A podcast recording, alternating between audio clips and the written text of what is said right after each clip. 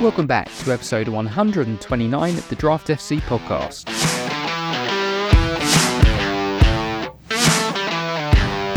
Welcome back to the Draft FC podcast, the podcast and website dedicated to all things official draft FPL. My name is Mitch, and I'm your host as we round up one of our mini Road to Draft Day series on the newly promoted teams by in this episode focusing in on Luton Town. So if you haven't already listened to the two episodes before this, I would urge you to go back. There's one on Burnley and one on Sheffield United, and then you can come back and finish off the set with this episode. Luton progressed to the top flight for the first time in over 30 years and cap off a remarkable story of being out of the Football League as recently as 2010 to gaining Premier League status with their playoff final victory over Coventry. It won't surprise many to know they are the early favourites for relegation, a prediction Luton fans themselves probably wouldn't argue too hard with. But what can we expect from Luton Town next season? And are there any hidden gems we can mine from the Hatters ranks on draft day? Let's find out. So, looking back to last season, Luton finished third in the Championship, five points clear of Middlesbrough in fourth, so by rights were deservedly promoted. They scored just 57 goals, that's the fewest of the top six, but conceded just 39, which puts them on a par with Sheffield United above them. These numbers naturally indicate efficiency and tight scorelines, further reflected in the fact they were second for clean sheets last year. They entered the 22 23 season having finished sixth the year before under Nathan Jones, but failing to then progress in the playoffs. Jones only managed to steer Luton to ninth before he left, and then Rob Edwards was appointed during the World Cup break to finish the season. Jones had won seven of the first 20 games he took charge of, with eight draws and five losses in there, while Edwards was able to win 14 of the 25 he led, with just three losses, seeing them steadily climb to where they ultimately finished in third. Tactically, Luton set up with a fairly recognisable and consistent 3 5 2 or 3 4 1 2. It was this way under Jones, and Edwards didn't come in and change too much in a squad that were already very well drilled. After all, Jones wasn't sacked for poor performance, he was poached by a Premier League club, so he must have been doing something right. The thing you'll hear most is that Luton are direct, or Route 1 team, getting the ball into their front men to hold the ball up and allow the rest of the midfield and wing backs to support and gain territory high up the pitch, not rocket science. Carlton Morris, as well as providing the goals, has also shown himself to be an excellent target man and an excellent talisman. Passes out from the right or left centre back are common, out of position, they're busy, niggling the ankles of the opposition, more than happy to press. Whether they'll stick with this in the Premier League remains to be seen. So let's start to try to build a picture of their 11 for next year, starting with the current squad members who should continue in their roles. So at left centre back, we have got Amari Bell, left wing back by trade, found himself playing much of the season at left centre back and highly rated by Hatters fans. Lots of chat about him in standard FPL circles because he's a nailed on 4 million option. That probably tells you all you need to know about his prospects for our draft players. In the middle of the three is likely to be Tom Lockyer. Most uh, new viewers of Luton would know Lockyer as the player they lost early on during the playoff final after he collapsed in a in a quite worrying scene with nobody around him. Later confirmed he had a minor rhythm issue with his heart that's been treated, and so he is good to proceed with pre-season prep as usual. And I fully expect he will continue to start in the middle of their back three. And then on the right side of him is Osho, possibly the least nailed on of the back three. A very good end of the season, but he doesn't seem to be as trusted as some of the other names here. I think Luton will look at this back three as good enough, but I wouldn't be surprised if a signing or two came in just to shore up those positions. Then at left wing back, we've got Alfie Doughty, another player highly rated by fans at Kenilworth Road. Two goals and five assists last season. All the attributes you want in a wing back, and somebody who could be a rotational option in and out of the waiver pile next year. Then we've got two attacking midfielders, starting with Pelly Ruddock, a player you'll see in all of the Premier League and Luton previews as we enter August. Why? because he embodies the story of Luton Town over the last 10 years. Signed as a teenager when they were playing in the conference, Ruddock has been there through it all, up through League Two, League One, the Championship, and now, uh, assuming he steps onto the pitch, at the Premier League, where he'll be the first player ever to play in all top five levels of English football for the same club. Expect some sentimental Luton fans to be taking him with their first draft picks this year. And then alongside him is Jordan Clark, 29 year old, and another player who was playing non league for Hyde just a few years ago, one of their main link men between the lines, quite modest attacking output last season of three goals and four assists.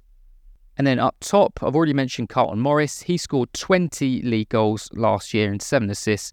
Their main goal scorer, your classic Football League journeyman who had the best season of his career last year at 27 years old. I watched all of his goals and assists from last year, and there are all sorts in there some impressive headers, lots of flicks and tricks, which contribute as much to his hold up play as his physique and clear poacher's instinct. A fair number of the goals could be seen as defensive deficiencies, but being in the right place at the right time is an underappreciated skill. Something that stood out though was 11 yellow cards last year, indicative of their pressing nature, but not a useful attribute for a third choice FPL striker option who could end up with a lot of one pointers. Next to him was Elijah Adebayo, eight goals and four assists for him, so decent amount to chip in with, and the main strike partner for Morris. If they don't sign anyone else, that partnership should be set to continue. Now, as with all these promoted clubs, it's hard not to acknowledge loan players, and that one of their main ones was Marvelous Nakamba, who joined from Villa in January and seemed to make the difference as their holding midfield player. All indications seem to be that a deal should be agreed for a permanent move, but as yet nothing concrete, and so I haven't added him to the nailed on list just yet. And then the other important position um, that we didn't mention was the right wing back, and they had Cody Drameh there. Now, when Nathan Jones moved to Southampton, he took their main right wing back James Bree with him, and it was Drameh that took over for the successful second half of the season on loan from Leeds. Now, had Leeds stayed in the Premier League, I would have fully expected him to have been featuring at Elland Road next season, but there is interest from Luton and also Burnley to sign him on a permanent deal next year. Leeds may rightly opt to play him next year as he's proven at that level and could be a cog in the re promotion machine. So, as with the other newly promoted Premier League teams, one of the key spaces they need to fill is in goal.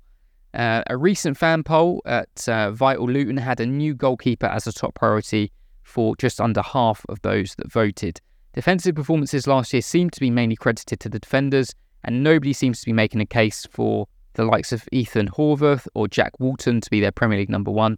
Interesting market this summer with a number of Premier League clubs on the same lookout. And then another area of need for me would be another quality forward option. Um, but again, who isn't in the market for a striker that can put away 10 Premier League goals? Potentially the only type of new addition that could make their way onto draft boards later in the summer. An early rumour of interest in Middlesbrough's Chuba Akpom, who led the way in the Championship last season with 28 goals. An interesting prospect who, since leaving boyhood club Arsenal, hasn't had an opportunity in the top flight, but won't come cheap. So let's have a look at their fixtures and the all important draft day considerations. So they kick things off with an away trip to Brighton in game week one. As discussed in the Burnley episode, they should have been hosting Burnley for their opening home game in game week two, but that has been postponed due to issues with uh, with Kenilworth Road, which I will talk about again in a minute. They then go away to Chelsea, home to West Ham, so that should be their opening home fixture back in the Premier League in game week four then away to Fulham and at home to Wolves. So similar to Sheffield United, not a terrible opening run. And they probably would have preferred that home game to Burnley to have stood, but plenty of opportunities there to prove that they can be competitive in the league. I just think their ceiling this season is going to be scraping safety in 17th, and their floor really could be as low as Derby 2008 when they managed just 11 points for the season.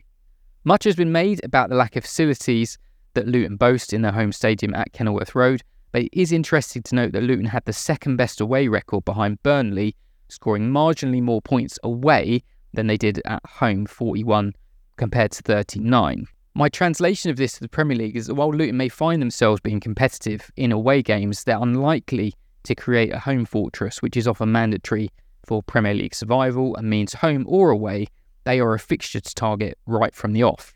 In terms of draft day, we'll wait and see who they bring in to stand between the sticks. None of their backline or midfielders particularly interest me, and Adebayo could ultimately be replaced by a summer addition.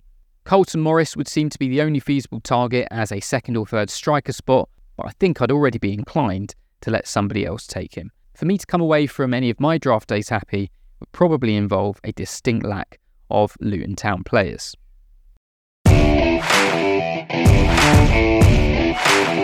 So that's it for this episode, and that concludes our run through of the newly promoted teams. But that is not the end of our Road to Draft Day Summit series. The next episode, I'll be doing a little rundown of the Premier League teams who find themselves with new managers this season. So Spurs, Chelsea, and Bournemouth, as well as some draft day strategy videos and then the all important rankings. If you're enjoying these podcasts, then please do subscribe on whichever platform you're listening on so you don't miss out on any future episodes. They will continue to come thick and fast as they have been already this week.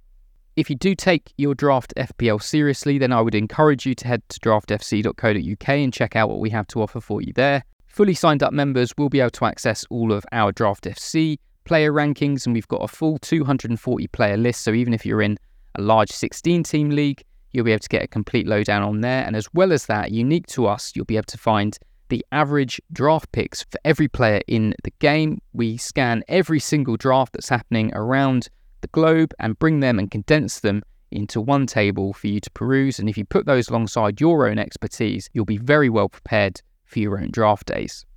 As well as being able to see the rankings, members will also have access to an exclusive podcast that will not be released anywhere else, in which I discuss and chat through my thought process behind the top 100 on the list. If you're on Twitter, give us a follow at draft underscore FC. Keep up to date with everything going on with the podcast and the website on there, and it also provides you with the easiest outlet to message us should you need to. Pre-season friendlies are starting to kick off, and so new information is starting to trickle in, which will start to really impact our preparation. And I'll be keeping the rankings updated in real time day to day as players come and go.